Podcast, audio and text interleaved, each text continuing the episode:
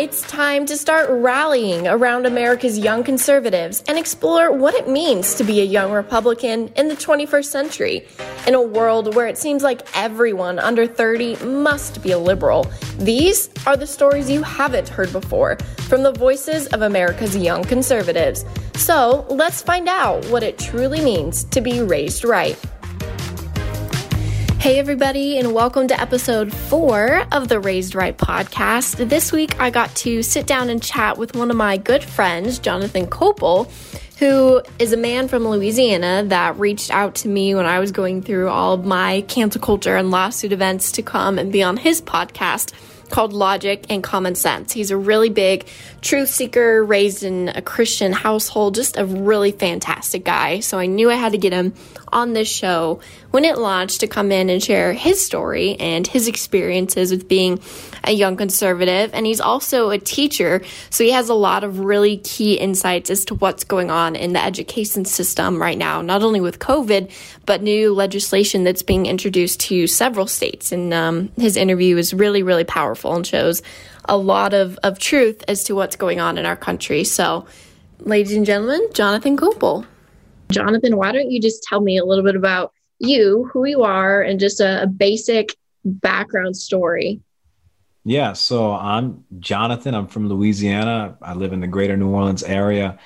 Um, went to college in Louisiana in Hammond at Southeastern University. I'm getting my MBA through LSU Shreveport, and I, I work in education. I'm a full time teacher. I got involved in politics kind of by accident uh, in November. I've always been interested in it, and I'm always been like, "Oh, that guy's lying. He needs to tell the truth." Hey, guys, stop lying. I've always been that guy to call people out for being fake. But in November, uh, this guy Sean Feucht from California threw this big old Let Us Worship event in New Orleans, and the city had a cow. The mayor got all upset. Uh, it was on the news. Nobody wanted to speak out against the mayor because the mayor basically attacked the event the Let Us Worship event. They had like two, three thousand people show up. In the same, this event was at the same space as the Black Lives Matter protest, a monument destruction protest, and nobody said anything about those gatherings. But when we did the Let Us Worship gathering, which was a Christian event, uh, Lauren Daigle actually showed up, and I think that's what really made the mayor mad because Lauren Daigle came by. She showed up on a bicycle, like with some friend of hers, literally just like in the crowd, like, oh, hey, look, there's an event happening. I guess I'll stop by. And nobody wanted to speak on TV about it with the news people. And my friend spoke at the event. So I said, hey, let's go talk on TV and tell these guys we have rights too. And they, you know, can't just bully us around. And that's kind of where it started in November. Before that, I had just opened up a Turning Point chapter, um, an activism hub in my parish. Most of the country has counties, but Louisiana has uh, what we call a parish, which is probably similar to a county. I don't know what a county is because I've never lived in a county. I've always lived in a parish. Um, so ever since then, I have been rolling. I went to what was it? The uh, the Student Action Summit where I thought I was going to meet you, but you weren't able to go. I know it was it was it was fun. You know, I got involved in that. Spoke on um, what was it, the Epoch Times about some things. Just went to CPAC. I was on NBC. Uh, and the only thing they put of me was like, yeah, I like Trump. I'll vote for him again. And people at my work saw that and, oh, you're a Trump supporter. I'm like, well, I guess the cat's out the bag. Now you know. It's not like it's you know no big deal. Um, so I've been I've been running and gunning, just speaking out, being an outspoken conservative, winning friends, losing friends, um, just trying to get my MBA, hustling, entrepreneur, doing that, trying to work myself out of education uh, because it's a pretty liberal environment it's a you know it's a government sponsored job. I really don't know if I want that for a long time. So that's that's me. That's where I'm at. I love it. That's great. And what I really like about you, Jonathan, is that when we connected and you had me on your podcast, Logic and Common Sense, which is a super great experience, you always just struck me as a guy uh, who was just who he was unapologetically. He didn't care what people thought about him, what they said. You were just you and that was something that I learned from you and had always admired you for. And that's why I wanted to have you on this show. But I'm also curious, had you always been that way? You know, I, I know you said you got into politics accidentally, but, you know, did you come from a conservative background? Was it just learning about it yourself or how did you, how did you get to be that strong? so that that actually comes from my Christian faith, just being bold as a lion and not really caring um, about opinion, mostly caring about principle and truth. Obviously, truth is kind of you can't really dispute facts, and so when people don't like it, all you can do is present it, and it is what it is. If people don't take truth, well, they got something wrong with them. I mean, if I'm telling you the sky is blue and you look up and the sky is blue, but you're trying to tell me it's red, I'm not the one with the problem. You're the person with the problem. So at that point, there's nothing I can do for you.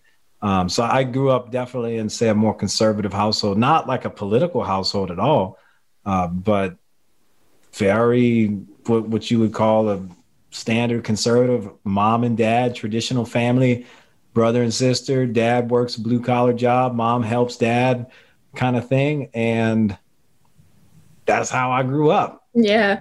Yeah. That's great. And I think, you know, what's been exciting to see for me on this show is that a lot of people think that young conservatives grew up in these households where you know republicanism was just shoved down their throats and it was all they could believe. And if they didn't you know follow that then they were you know the bad guy in their family. And really through these stories it's anything but. They were raised in households just with morals and and values. I think that that is the truest you know truest truth that we can get out there and it's so inspiring to see and to hear that story.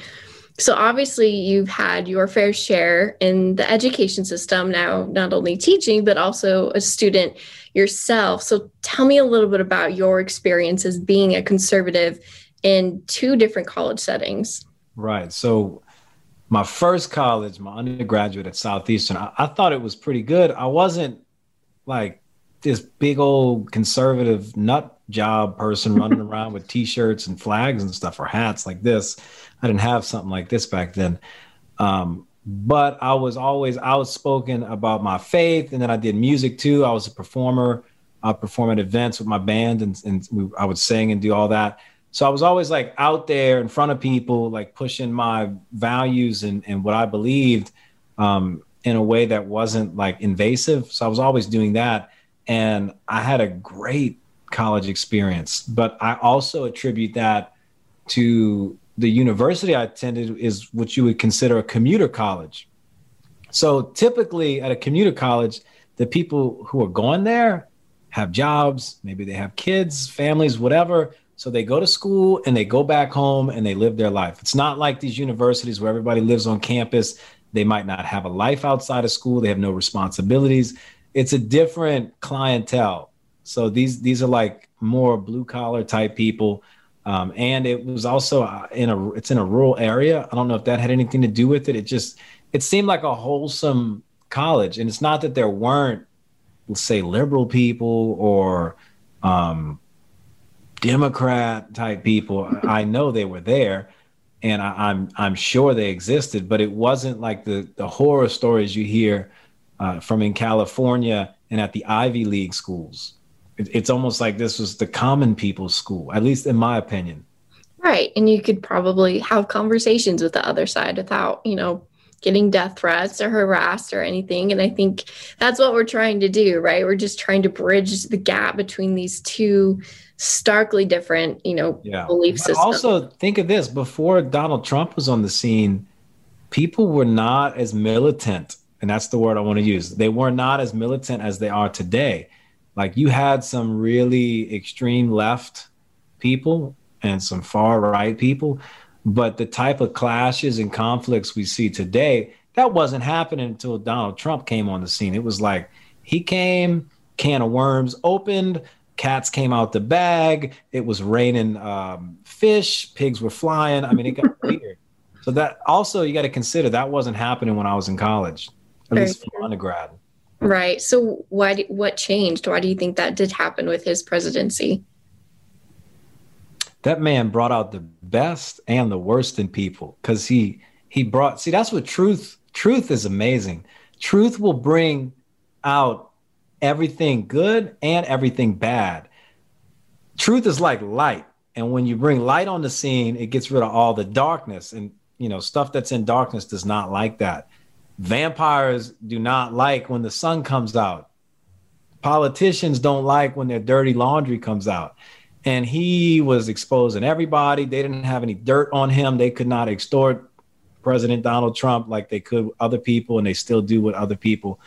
And it really just got nasty because he was doing his thing and just being honest with the truth. And some people just can't handle the truth. That that's that's what I think happened. He just brought just truth to the scene, and all hell broke loose. Absolutely, he shook it up just enough to to bring that that sunlight in, like you said. It's about bringing some honesty. Mm-hmm. Absolutely. And now that we've lost him, you know, in the executive branch, we all are facing some new battles and challenges, especially yeah. in the education world, which we were kind of talking about before we started getting going here. So, why don't you tell me a little bit about the things that you've experienced in your workplace that you want to see changed? So, right now, because of the COVID pandemic, plandemic, real demic, fake demic, whatever you want to call it, um, what, what I'm seeing now, keep this in mind. Some states, their schools are closed, right? They right. say nobody's going to school. It's too dangerous. The teachers like don't want to risk their lives. And you work in an in-person school. Yeah. So when I hear that, I'm like, you people are so full of it. I've been working at an in-person school since um, September of last year. So this whole school session, they pushed back the start date, but we've been in person. Now, there's a few things, of course, that are different. Everybody has to wear a mask. Um, social distancing is impossible in the schools. They'll tell you on paper that people are social distancing. They'll tell you in stuff they read, but that's far from the truth. The kids, when they're in the hallway, they're, they're bunched up next to each other. Um, I have kids, they hit my shoulder when they walk past me. I mean, that's how it's a high school. So I've been in school but everybody's wearing a mask, right? 80% of communication is nonverbal. How can you communicate effectively or or um, understand somebody if there's no facial expressions going on? Kids are not getting the type of communication needs like met. Their social needs have really suffered. Where I'm at, and again, we're in school. A lot of places aren't. We got kids going to the hospital for anxiety attacks. We got kids checking into psych wards. Um, we got kids passing out. We got kids on meds for depression. I mean, it's it's ridiculous. Uh, if you talk with the counselors, they've never seen anything like this. Uh, I've had to report a few different students that I thought were going through something unusually difficult. Um, there's certain things that may be normal for a teenager, and then some things that you see and you're just like, there's something seriously wrong and we got to go investigate and see what's going on. I've had to do that this year. I've never had to do that before. And um, I talk with coworkers, people that I work with, other teachers. It's in their classrooms too. It's not just the students I see. So it's all across the board. I can't even imagine kids that get no social interaction because they're on lockdown. They can't go to school. So if the if the kids at my school that yeah, we're not having any high school dances, everything's just weird with the masks and uh, we can't have a lot of people in one place. Like let's say they do a, they want to do a, a, game a sporting event or um, some kind of gathering they can't do it like we used to. If these kids are affected just imagine the ones that aren't in school and what they're going through. I mean you hear the kids in california they have signs they're like we don't want to become zoom zombies. Let us go to school. Let us go to school. Uh, it's really it's really sad. And then what's really funny is somehow this the blm people find their way into all this to make everything racist. When we were trying to open up in September, they had some activist person say that by opening the school, it was racist and, and white privilege. Uh, when in fact, opening the schools is for all kids, and we have a mixed community. So I don't, I don't understand what they what were was, talking about. What was their explanation for that? How was that racist just by wanting to open the doors? That's the, the same explanation they have for saying Dr. Seuss is racist. They're, yeah. they're they don't have opinion. one. Yeah, there is no, there is no real fact or truth behind it. They just say it. So it's a weird, it's a weird environment right now. It's weird. It's sad. Um, and I, I, see a lot of sad faces every day. I mean, look, the faces are covered, but look, I mean, look at my eyes, right? Mm, it's right. like sad, and then like like happy eyes. It's a, there's a difference. I see a lot of sad cheeks, a lot of sad eyes, and it's a, it's a, tough it's a tough place to be, even for me, because it, it gets depressed. You're around a bunch of depressed people, you get depressed. Right. So it's it's tough to stay optimistic and to stay joyful and to stay happy all the time when you're around all these kids that are just so down. Yeah. And do you think it has to do with having being, you know, distance and isolated for so long? Is it having to wear the mask eight hours a day? I mean, I'm sure there's many contributing factors, but as someone who's in the classroom experiencing it, you know, what what is it that's taking such a mental toll on them? It's definitely a combo, right? Because there's no events happening in Louisiana. Like we're a city. Well, New Orleans is a city that has festivals and events all the time, right? They canceled Mardi Gras. Like I don't know how many millions of people come to Louisiana for Mardi Gras. I don't celebrate Mardi Gras. I don't go to the city and do all that, but a lot of people do. And then there's there's parades and events that everybody participates in. The marching bands go, uh, kids have a great time. They didn't have that. They didn't have anything. They they they have to practice with Matt. Like the dance team has to practice with a mask on. Um, it's it's a combination of factors. I remember sporting coaches saying you can't go hang out with your friends and we don't want you attending any kind of gatherings because if you get COVID, then the whole team has to quarantine. Oh, so check this out. If you sit next to somebody with COVID, you have to get quarantined for seven to 14 days or whatever. That's what they're doing here too. I have a younger brother that's in high school and he's got sent home twice to quarantine for however long they have to simply so, when you know when their class had it. Imagine this, right? You got one kid who's every time he comes back from quarantine, they quarantine his behind again. And he's never had COVID. So this kid loses it. He's like, I can't take it anymore. And that's a lot of kids right now because they're coming back to school. And every time they come back, they're like, why the hell are you quarantining me? Like, what did I do? I just want to be in school. And so what happens is their motivation's gone. They're like, well, I'm not even going to go to school. Uh, absences aren't being reported properly truancy, which is uh, usually, I guess, a criminal offense, is not being reported because all these sick days are being counted as COVID days. Um, and the schools are getting federal money. I don't know what's going on with the money. I'm not their accountant. I don't want to speculate nothing and be wrong, but they got a lot of kids that are absent not because of COVID, not because of sickness, simply because they're skipping school because they are just not happy. We started off with close to 2,000 kids on the uh, enrollment now we're uh, right at 1,400. So what happened to those 600 students? Does anybody know? Like, like, can anybody answer that? I don't know what happened to 600. I got kids that I had and they just gone. I'm like, what the heck is going? Where'd they go? Nothing. Like we don't know. So right. th- there's a big problem going on. There's a big, big problem. That's so, education. Yeah, it's they're not learning either. By the way, it's like there's no learning. They're not they're not getting any quality learning. Do you notice a little bit of a difference for the kids? I mean, in at least the structure of the classroom for the kids that actually are attending in person as opposed to the kids that are stuck online? Yeah, so the kids that are just get lucky and never get quarantined, right? They're doing fine uh, academically. They might be a little motivated. One thing that's a that's a legit issue is kids across the board are just not doing assignments. They might have something to turn in. You'll have 40, 50% of the class not turn the assignment, like not even attempt it. Just like, oh, uh, I just forgot to do it. It's normal to have a couple kids just be lazy and forget. What's not normal is when a large percentage of your students just don't do anything and don't turn in anything. That is not normal. That is a lack of motivation right there, zero motivation. So, and I'm I've talked to parents, uh, I get emails. You know, they're like, my kid is suffering at home. He's like breaking down, or she's breaking down. I'm just like, like what is going on? And which explains why they're not doing any of their work because they're all messed up in the head right now. Yeah, it's scary. It's really, really scary to think that the pandemic would lead to this in the education system.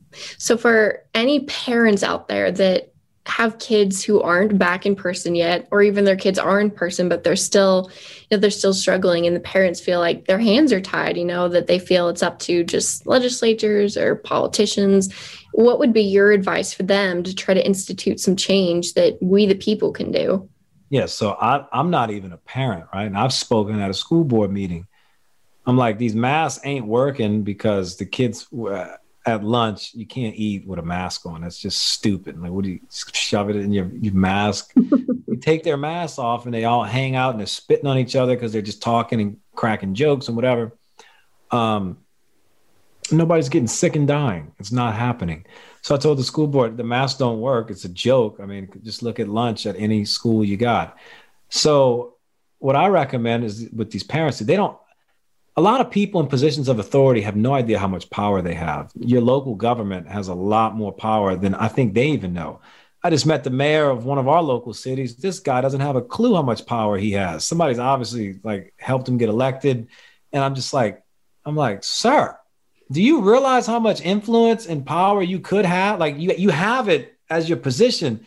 You're not using it. And nobody's like pushing him to to use any of it to help better the community at all.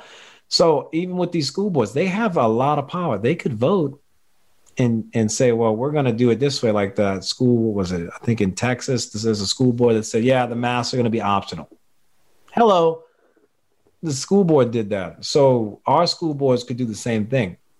The parents just need to show up and stop uh, complaining about it on Facebook and go do something.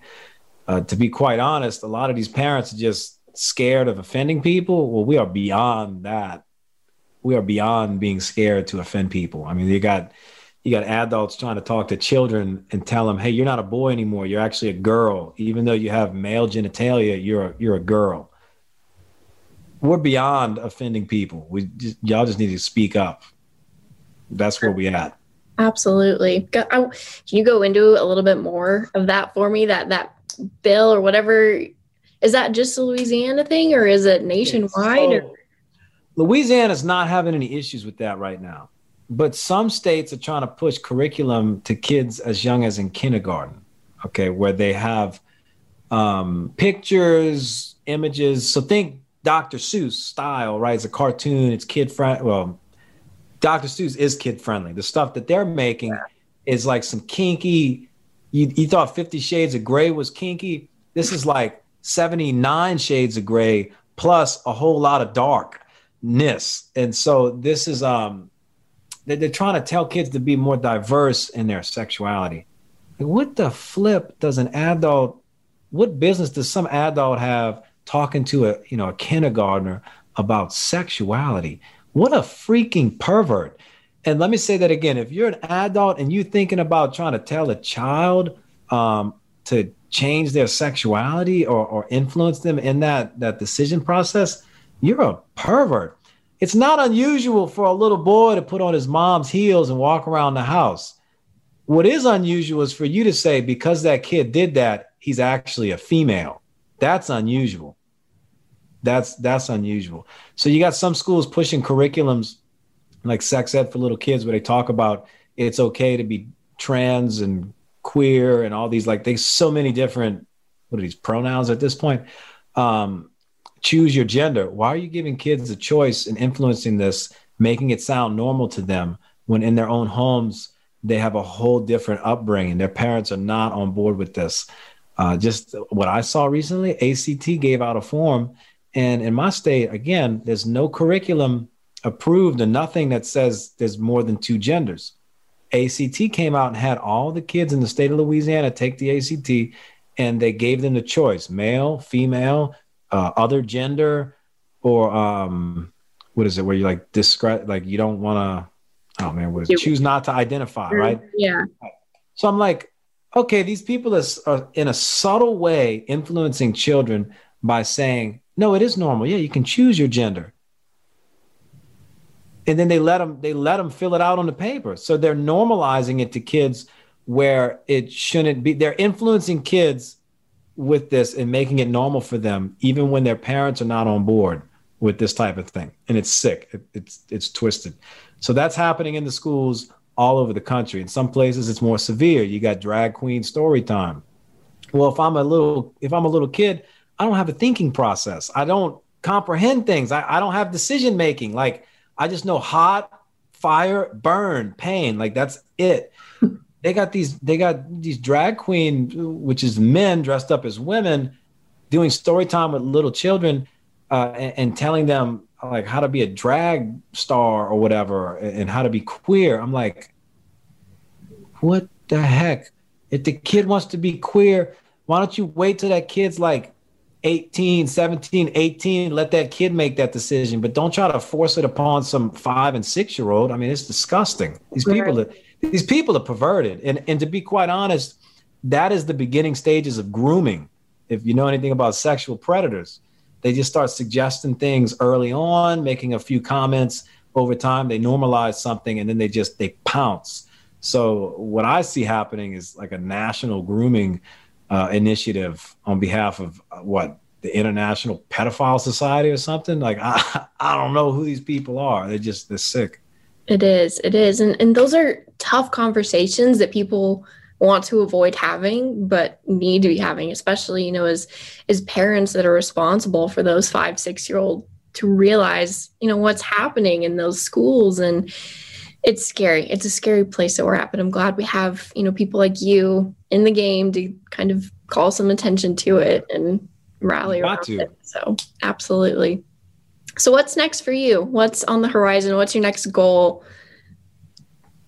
Ah, that's a good one. That's a good one. All of us young people, I feel like we're in very similar situations where we're like, "What's next? What are you? What are we going to do next?"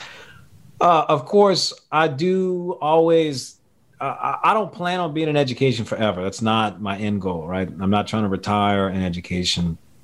I have very big ambitions. I'm getting my MBA uh, right now. I'm doing like digital media and marketing stuff. I just partnered up with somebody else who does that as well.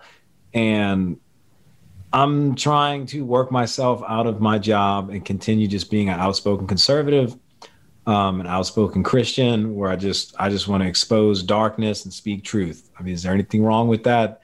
It's uh yeah, nothing's wrong with that at all. So that's that's kind of that's my next step is to tra- eventually transition out of my job into being more the entrepreneur, making money, doing other things, because I, I always feel like at any point I'm somebody's going to get offended and I get fired, um, or I find myself if I was as lucky as you are to find myself in a situation like you, where you get wrongfully fired and then get to sue them and have the support of a whole country and people from all over the place. Uh, if only I was that lucky. I, I, don't think that'll happen. I hope not. But I always have that in the back of my head. So um, I think the, my next move is to become like more independent and not having to rely on other people as a source for my income and, and just to support me. Yeah, to work on that American dream to prove it's still. That's, that's right. It's not racist. It's not racist. The American dream is not racist. I want it too. Exactly. It is built for people to succeed at it. That's that's the whole point. And you know, when we even talked or Charlie talked about this on on his show and stuff that even people like Oprah who have lived out the full experience and extent of the American dream and know that it's not racist, then go on to television or whatever and talk about how racist and messed up it is. Man, and if only I was as privileged as Oprah. Right? Can that would imagine that. Just God, and then talk about how bad Wait, they have oppressed it. Oppressed is if I was as oppressed yes. as Oprah. That's that's what I meant to say. I'm the privileged one. She's the oppressed one. Yeah, we we don't know what that's like. Logic is backwards. That's backwards. It is. So for people that are listening and, you know, also would like to work on spreading some truth and some sunshine into these these situations, might be a little bit scared to start doing that. What would your advice be for them? It is scary and you're going to lose all kinds of people and it doesn't feel good at all. In fact, it feels terrible. Um, I remember I was just breaking into what I thought were some friend circles, right? All of a sudden, I get on TV and I say some truth, I lose a whole bunch of people I thought were friends. I got alienated from circles I was in. Um, I wasn't allowed to do things I used to do uh, with certain organizations. I said, Are you serious? I'm out here like speaking up on things that allow you to do what you do, like your First Amendment. And you guys are, y'all want to just like alienate yourself from me because you think what I said may offend some people. I'm like, well, yeah, it will offend some people. And you know what they say offends us and it offends me. But but are you what are you gonna do? Just sit back and be silent forever? We are beyond getting offended. Okay. They got people look what happened to you. You got fired from your job for sharing a tweet that you didn't even um or the story you didn't even write the story. Mm-hmm. It was a real news organization uh, that does all their research and gets their facts. So exactly, yeah, we're beyond the point of being offended when they're trying to bring some like evil crap into your house and into your life and tell you you can't work like you used to work. You can't say what you what you want to say. Um, you being white is a crime.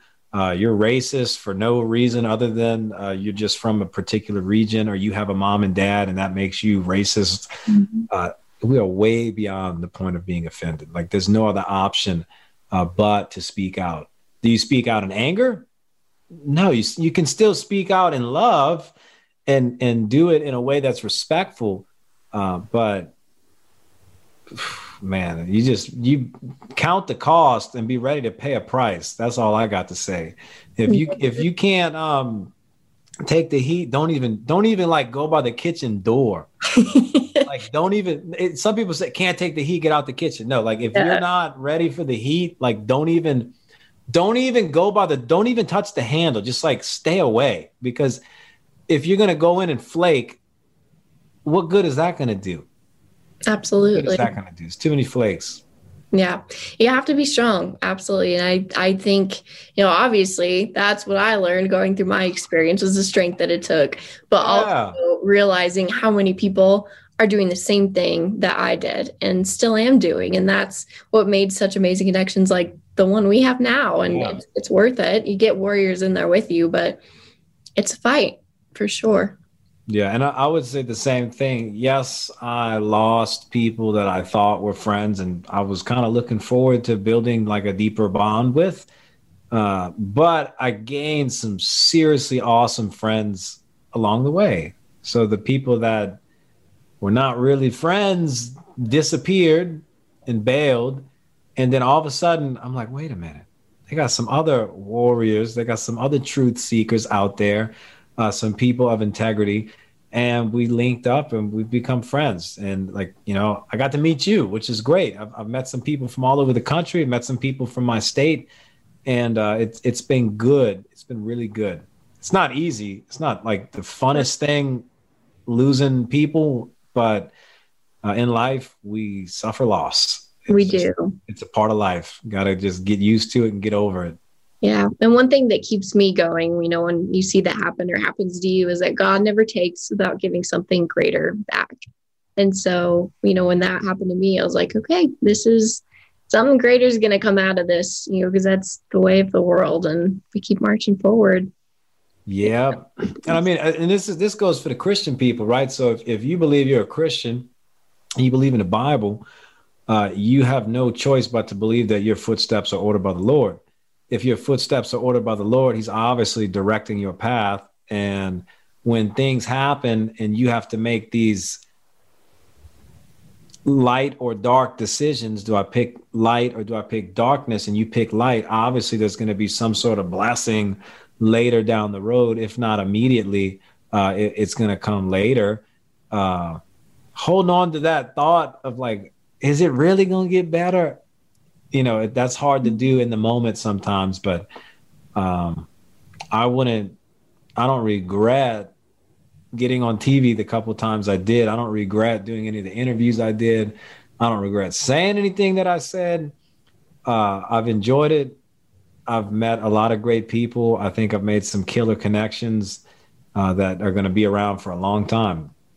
So yeah i think if God gives you a David opportunity to just destroy Goliath when nobody else will, everybody else is just peeing in their drawers and it's just dripping down their leg because they're scared, and you get to be the one person to speak up, you better do it.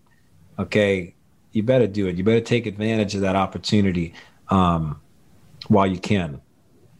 Absolutely. Yeah. From the words of Turning Point USA, you have to have that warrior spirit. You have to go for it yeah. back down. So thank you jonathan for coming on. It was super great to chat with you and hear your story a little bit more than i've gotten the opportunity to so i appreciate it. And for all of our mm-hmm. listeners be sure to go follow his podcast at logic and common sense. Is that right? Yep and just twitter's dead so yes. get on our podcast everybody.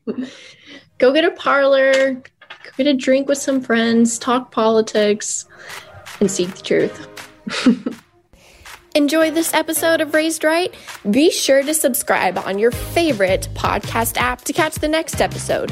And be sure to like and follow us on Instagram at Raised Right Podcast and Facebook and Twitter at Raised Right Pod.